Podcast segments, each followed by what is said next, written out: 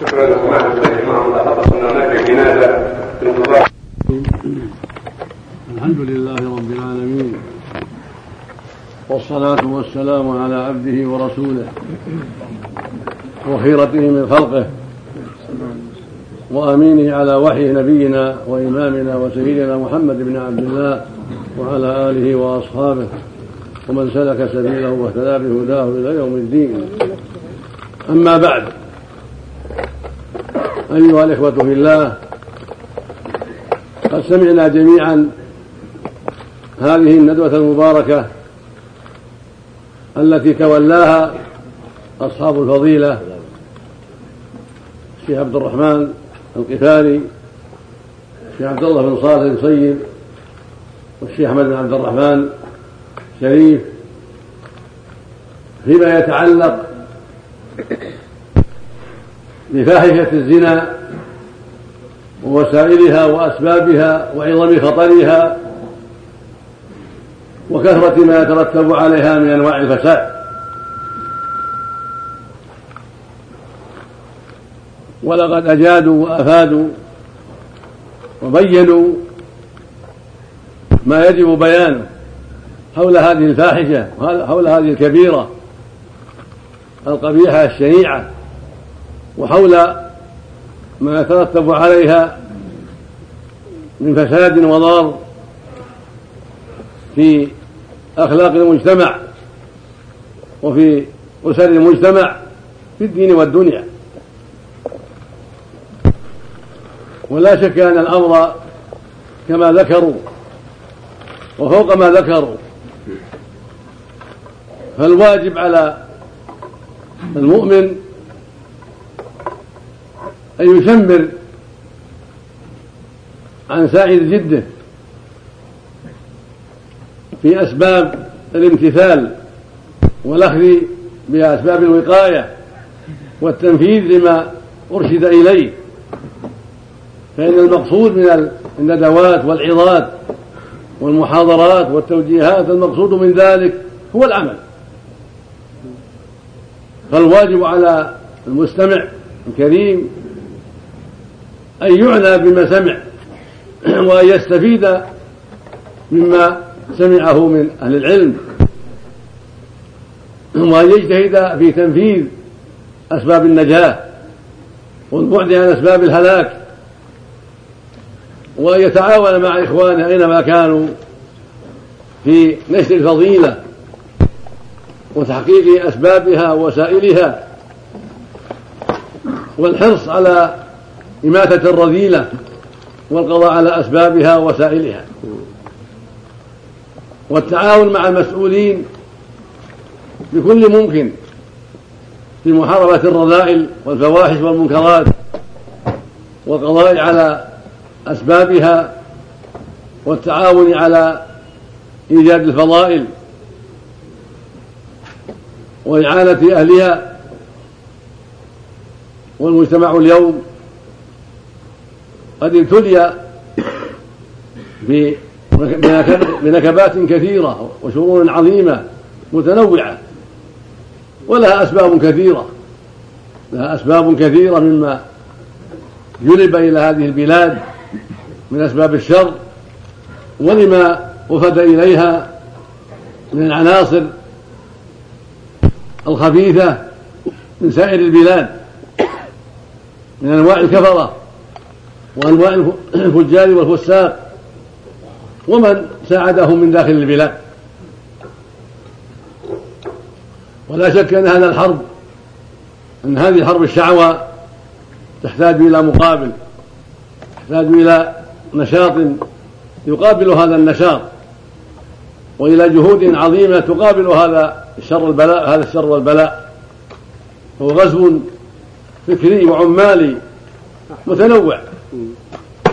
كله يهدف إلى إفساد العقيدة وإلى إفساد الأخلاق. فوجب على أهل الإسلام أن يحاربوا هذا الفساد بكل ما يستطيعون من قوة وأن يتعاونوا مع ولاة الأمر في محاربة الرذائل والقضاء على أسباب الفساد. ومن ذلك عدم استخدام الكفرة.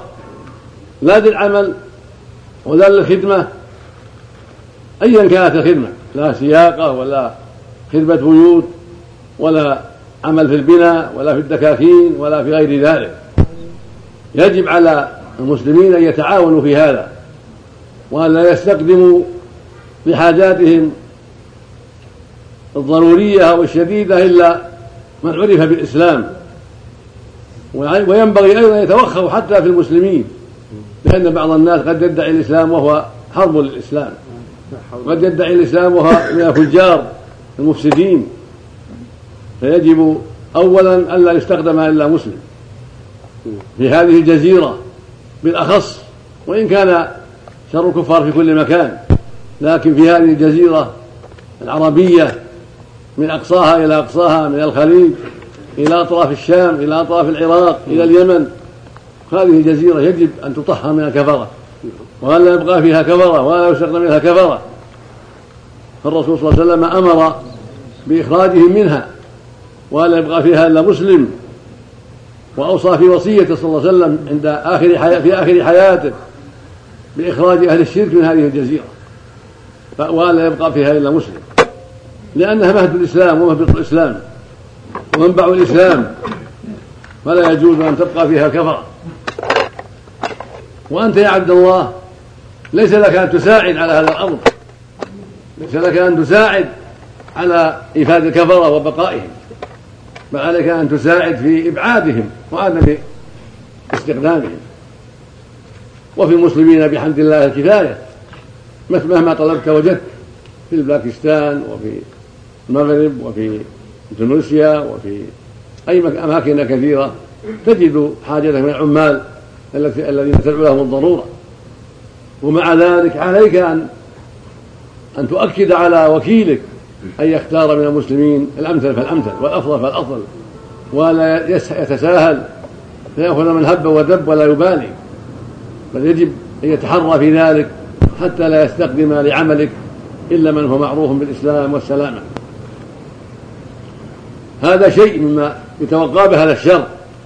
أن يتعاون الشعب وأصحاب الحاجات من الشركات وغيرهم أن يتعاونوا مع الدولة في عدم استخدام الكفرة وعدم استخدام المجرمين المعروفين بالفساد ولو تسموا بالإسلام ولو انتسبوا للإسلام.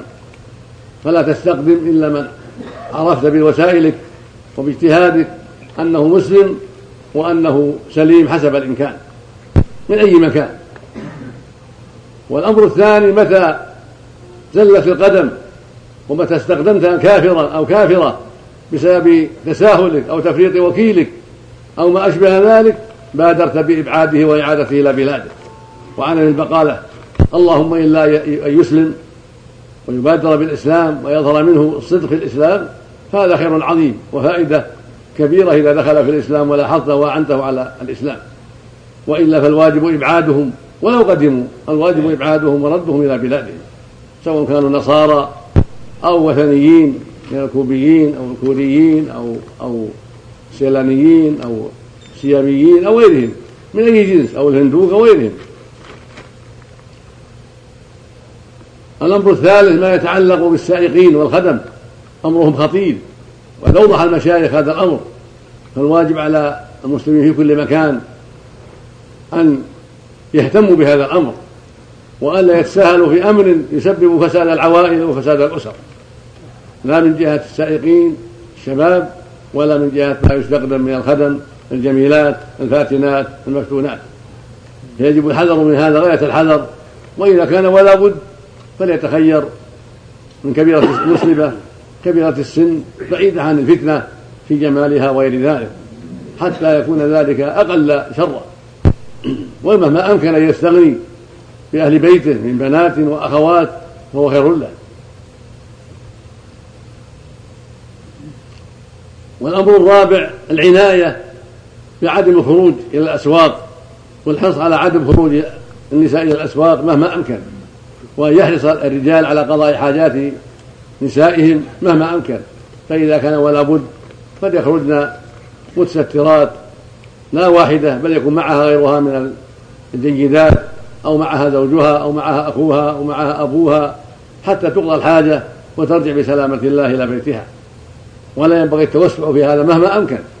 لأن التوسع في هذا قد سمعتم وعلمتم ما يترتب عليه من الشر في الأسواق وفي الطرقات وفي محل البيع والشراء وفي غير ذلك.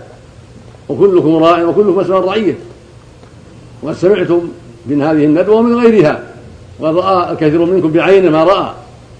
فالواجب على المؤمن أن يتأثر وأن يستفيد مما سمع ومما رأى وأن يسعى جهده في إصلاح بلاده وإصلاح مجتمعه وأن يتعاون مع الهيئات ومع الدعاة إلى الله ومع وزارة الإعلام ومع وزير الداخلية في كل ما ينفع البلاد. ومن ذلك أمر خامس وهو أن تساعدوا في إزالة الشر. من شاهد منكم شرا رفع أمره إلى من يزيله إلى الهيئات إلى وزير الداخلية إلى دار الإفتاء إلى بعض العلماء الذي تعرفونهم. تتصلون بهم وتكتبون لهم وتقولون رأينا كذا وسمعنا كذا مما ترجون أنه يزال على أيدي من ترفعون إليه. هذا من التعاون. ولا ينبغي اليأس يقول هذا أنا فعلت وأنا فعلت. لا ينبغي اليأس. اليأس مما يطلبه الشيطان ومما يزينه الشيطان حتى لا لا يقوم جهاد ولا عمل. فمن أدام قرع الباب فتح له. فالأخذ بالأسباب أمر مطلوب. والله يقول جل وعلا ولا تيأسوا من روح الله. فلا ينبغي للعبد أن ييأس ويقول فعلت وفعلت أو هؤلاء لا يفعلون. لا ينبغي له أن يعمل ويرفع عن شاهد مجلة خطيرة شاهد أفلاما خبيثة شاهد كتبا خبيثة مجلات خبيثة يرفع. يتصل بنا مثلا بعض العلماء الآخرين ويقول له رأيت كذا يشتريها ويعطى ثمنها إن كان كان يريد ثمنها يقدمها يكتب لوزير الداخلية ونائبه وفقهم الله. ووزير الداخلية هو رئيس مجلس الإعلام. كذلك وزير الإعلام كذلك الملك رأسه. رأس الملك. لا لا يتأخر عن شيء يرى أنه في نفع المسلمين. يكتب ويتقدم ويسمي بنفسه. لا يكتب مجهول. يسمي نفسه إذا شاهد شيئا. رأيت كذا ورأيت كذا. بالعبارة الحسنة والأسلوب الجيد. شاهدته المحل الفلاني في الرياض.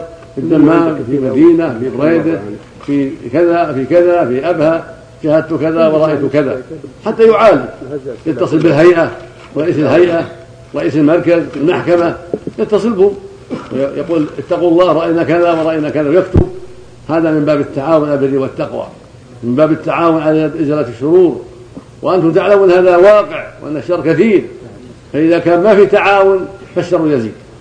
إذا كان ما في تعاون من المجتمع من أعيان المسلمين يتعاون مع قضاتهم ومع علمائهم ومع الهيئة ومع ولاة الأمر ومع وزير الداخلية ومع الإعلام إذا كان ما في تعاون. كل واحد يقول الأمر ما في حيلة الأمر انتهى الأمر ما, ما, ما الناس ما ينفعون الناس ما يمتثلون الهيئة ما تنفع فلان ما ينفع. معنى هذا حصل مطلوب الشيطان. حصل مطلوب الشيطان من التتاكل وجعل وترك الحبل على الغالب واليأس. وهذا يحبه الشيطان ويرضاه الشيطان ويرضاه نواب الشيطان. لا حول ولا قوة إلا بالله. فالواجب التعاون بصدق على كل خير والتعاون بصدق على ترك كل شر ولا تحتقروا جهة مسؤولة ترجون فيها النفع. لا من جهة الهيئة ولا من جهة دار الإفتاء ولا من جهة المحاكم ولا من جهة وزير الداخلية ونائبه ولا من جهة الإعلام ولا من جهة العلماء بقية العلماء في أي مكان غير القضاة كل واحد من العلماء عليه مسؤولية. وهكذا أيام البلاد وكبراء البلاد عليهم مسؤولية. فالمسلمون يتعاونون في إزالة كل شر والقضاء على كل بلاء حسب الطاقة والإمكان. والله ولي التوفيق. إنما عليك يا عبد الله الأسباب. إنما على الناس الأسباب. والله يقول وتعاونوا على البر والتقوى ولا تعاونوا على الإثم والعدوان كذلك أمر سادس وهو الحرص الكثير على تسهيل أمر الزواج. ولا شده في الزواج. لا في المهر ولا في الوليمة. وأن تحرصوا على تزويج أبنائكم وبناتكم إذا جاء الكفر. ولا يتحكم الإنسان يريد مالا معينا أو شخصا معينا. متى جاء من ترضون دينه وأمانته فزوجوه كما جاء في الحديث عن النبي صلى الله عليه وسلم. متى خطب الكفر فزوجوه ولو بالمال القليل. ولا تكلفوا في الولائم يكفي ولو أقل من ذبيحة. أقل شيء ذبيحة يتيسر وإلا فلو دون ذبيحة ما هو لزوم الولائم الكثيرة والتكلف. هذا من التعاون أيضا على إيجاد الزوجات الصالحات وعلى إيجاد الأزواج الصالحين وعلى القضاء على العزوبة في الشباب والفتيات. أمر سابع وهو الحرص على عدم سماع الأغاني وآلة الملاهي والفيديو في البيت. مهما أمكن الحرص على أن يطهر البيت من الأشرطة الخبيثة فلا تذكروا لا تذكروا الحرص على إزالة الأشرطة الخبيثة من البيت أو الفيديو أو أي فيلم فاسد.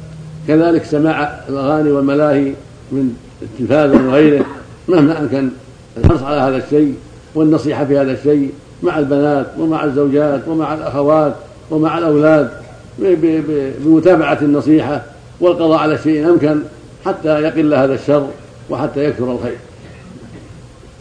وبكل حال فالجامع في هذا قوله سبحانه وتعاونوا على البر والتقوى وقوله سبحانه والعصر إن الإنسان لفي خسر إلا الذين آمنوا وعملوا الصالحات وتواصوا بالحق وتواصوا بالصبر. نسأل الله جل وعلا بأسمائه الحسنى وصفاته العلى أن يهدينا وإياكم صراطا مستقيما. وأن يوفق ولاة الأمور لما في صلاح العباد والبلاد. وأن يعينهم على طاعته. وأن يمنحهم بطانة الصالحة. وأن يعين المسلمين جميعا على التعاون معهم على الخير والهدى. وأن يوفق العلماء وهيئات الأمر عن المنكر لكل ما فيه صلاح الأمة في دينها ودنياها. وأن يهدي جميع المسلمين للتعاون معهم على البر والتقوى. وأن يجزي أعضاء الندوة عن كلمتهم خيرا وأن يضاعف مثوبتهم وأن ينفعنا جميعا بما سمعنا. وصلى الله وسلم على نبينا محمد وعلى آله وصحبه